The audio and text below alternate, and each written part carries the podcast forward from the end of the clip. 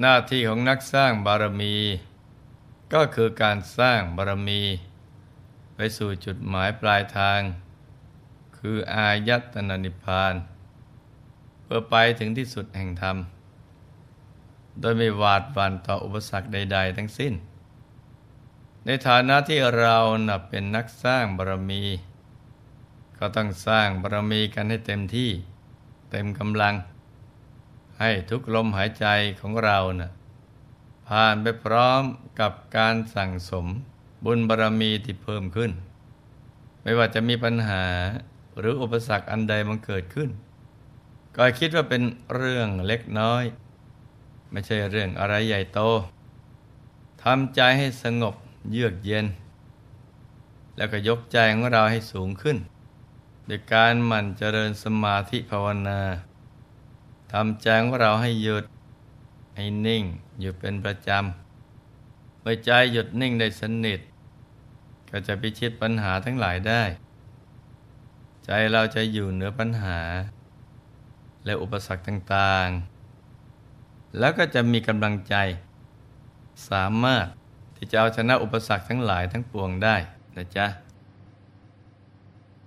พระสัมมาสัมพุทธเจ้าตรัสไว้ ในเทวทาวิตากสูตรว่า ดูก่อนภิกษุทั้งหลาย เมื่อเราไม่ประมาท มีความเพียร เครื่องเผากิเลสทรงตนไปอยู่อย่างนี้ในขมวิตกย่อมมันเกิดขึ้น เราย่อมทราบชัดอย่างนี้ว่าในขมวิตกนี้เกิดขึ้นกับเราแล้ว ก็แต่ว่าในขมวิตกนั้น ไม่เป็นไปเพื่อเบียดเบียนตน ไม่เป็นไปเพื่อเบียดเบียนผู้อื่น ไม่เป็นไปเพื่อเบียดเบียนทั้งสองฝ่าย เป็นทางทำให้ปัญญาเจริญ ไม่ทำให้เกิดความคับแค้น ย่อมเป็นไปเพื่อพระนิพพานโดยแท้เนคขมวิตกก็คือ การดำริในการออกจากกาม บัณฑิตนักปราชญ์ทั้งหลาย ล้วนเห็นพ้องต้องกันว่า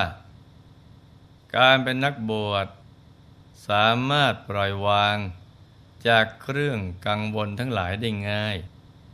ไม่ต้องทำมาหากินแบบชาวโลก แต่ได้ทำหน้าที่ของการเกิดมาเป็นมนุษย์ได้อย่างสมบูรณ์ คือการทำพระนิพพานให้แจ้ง ฉะนั้นกิจของนักบวชก็คือการศึกษา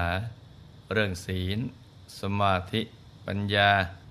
เพื่อให้เป็นพระแท้ เป็นพระที่สมบูรณ์ทั้งภายนอกและภายใน ภายนอกก็สมบูรณ์ไปด้วยศีลาจารวัตที่งดงาม เป็นที่ตั้งแห่งความเลื่อมใสศรัทธา ภายในก็สมบูรณ์ไปด้วยวิชาสามวิชาแปดอภิญญาหกปฏิสัมพิทายานสี่มีหูทิพตาทิพ มีฤทธิ์ทางใจ แสดงฤทธิ์ได้ ระลึกชาติได้ รู้เห็นเรื่องกฎแห่งกรรมของสรรพสัตว์ทั้งหลาย กระทั่งกำจัดกิเลสอาสวะให้หมดสิ้นไปได้ หรืออย่างน้อยที่สุด ก็ต้องฝึกฝนใจให้หยุดให้นิ่ง ให้เข้าถึงพระรัตนตรัยภายในตัว เมื่อฝึกฝนตนเองได้สมบูรณ์แล้ว ก็จะได้เป็นที่พึ่งให้กับตนเองและชาวโลก หากทำได้อย่างนี้ การบวชจึงจะไม่เป็นหมัน เพราะได้ทำถูกต้องตามพุทธประสงค์อย่างแท้จริง นักบวชในสมัยก่อน ท่านต่างก็ศึกษาวิชาเหล่านี้ ได้พากันปรีกตัวสแสวงหาที่วิเวกสแสวงหาปัญญาเครื่องพ้นทุกข์ บำเป็นเพียงกันตามป่า ตามเขาห้วยหนองคลองบึง เรือนว่าง โคนไม้ลอมฟาง เพื่อฝึกใจให้หยุดให้นิ่ง แล้วก็ได้บรรลุมรรคผลนิพพานกันสำหรับวันนี้หลวงพ่อก็มีตัวอย่างของนักบวชผู้มีความมุ่งมั่นในการออกบวช เพื่อทำพระนิพพานให้แจ้ง ชื่อว่าพระสัพพิยะเถระ มาเล่าให้ได้รับฟังกันเพื่อเป็นกำลังใจสำหรับนักปฏิบัติธรรม ผู้แสวงหาพระนิพพานกันนะจ๊ะ เรื่องท่านก็มีอยู่ว่า ในสมัยของพระกักุสันทะสัมมาสัมพุทธเจ้า พระสัพพิยเถระ ได้เกิดในตระกูลของผู้มีความเลื่อมใส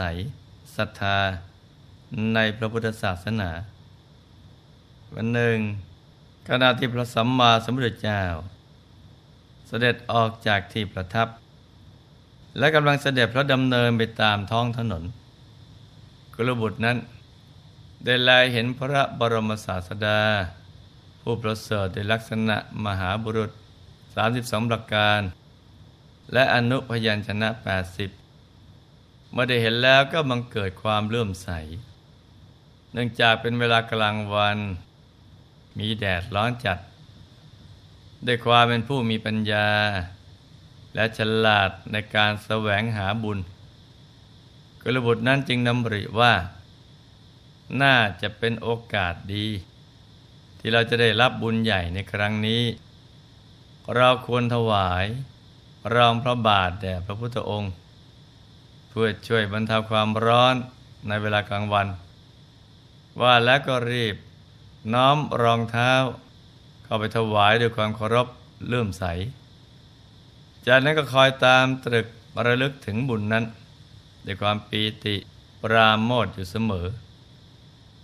หลังจากนั้นก็หาโอกาสไปถวายพัตตาหาร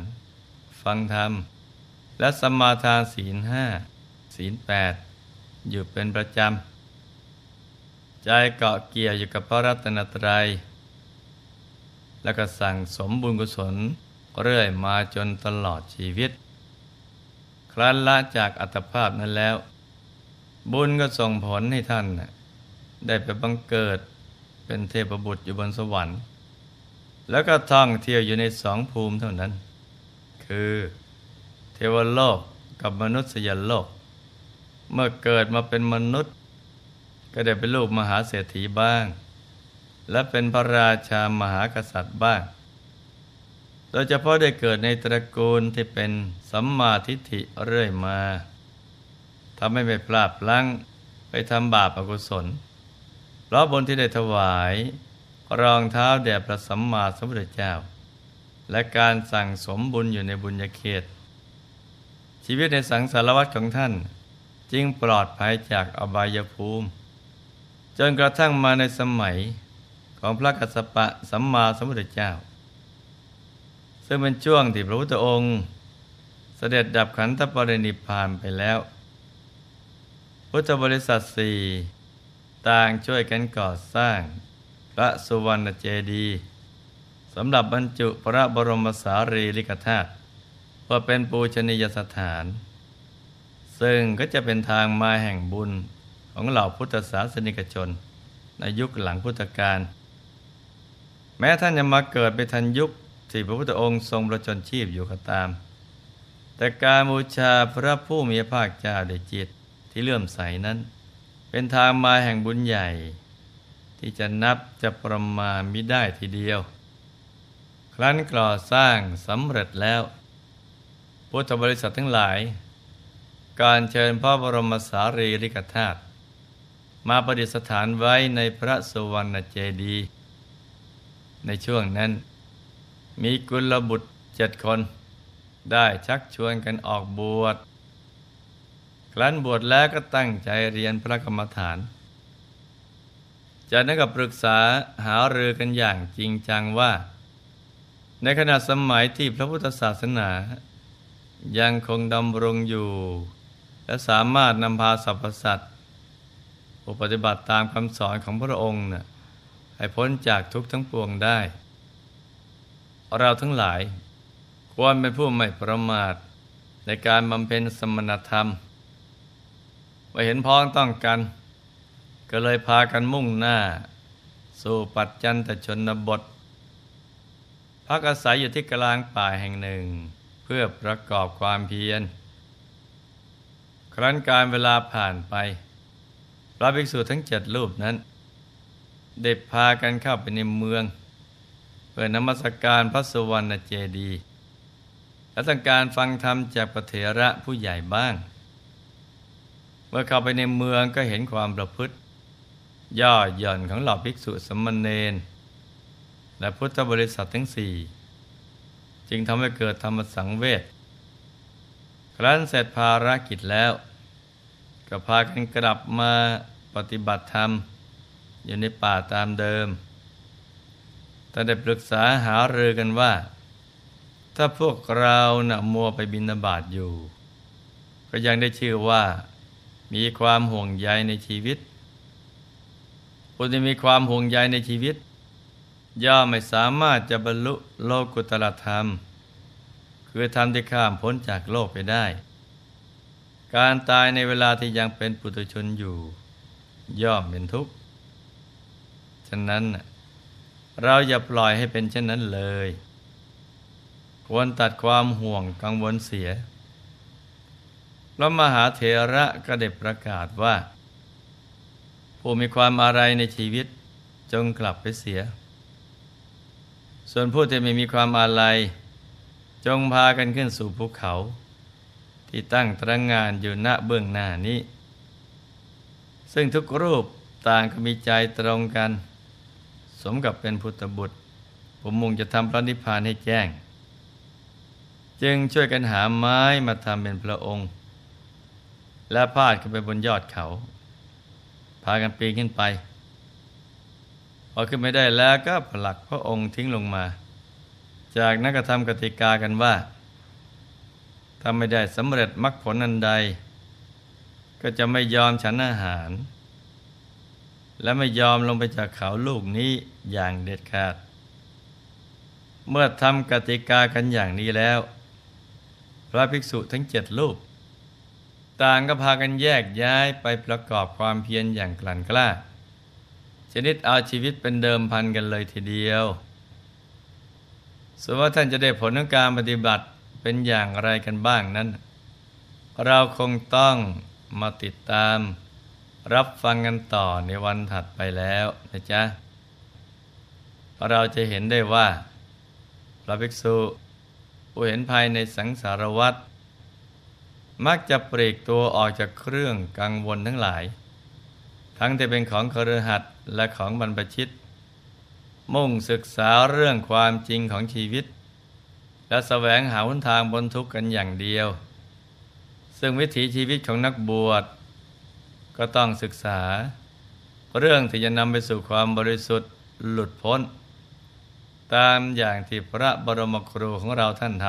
ำไม่ใช่ศึกษาวิชาการที่ทำให้ติดอยู่ในโลก เพราะวิชาการทั้งหลายในโลกนี้นะแม้จะเรียนให้จบกี่ศาสตร์ กี่สาขา ก็ไม่สามารถ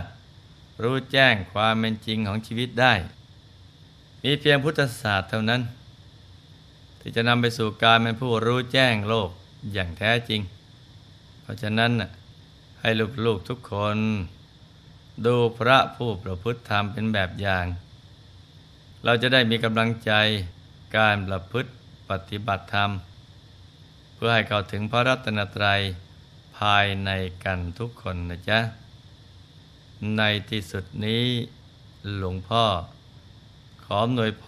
ร ให้ทุกท่าน มีแต่ความสุขความเจริญ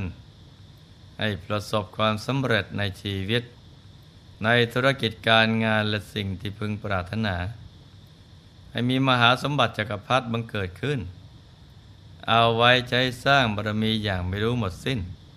ให้มีสุขภาพพรานามัย สมบูรณ์ แข็งแรง มีอายุไขยืนยาว ได้สร้างบารมีกันไปนานๆ ให้ครอบครัวอยู่เย็นเป็นสุข เป็นครอบครัวแก้ว ครอบครัวธรรมกาย ครอบครัวตัวอย่างของโลก ให้มีดวงปัญญาสว่างสวัย ได้เข้าถึงพระธรรมกาย โดยง่าย ได้เร็วพลัน จงทุกท่านเทิน ธรรมกายเจ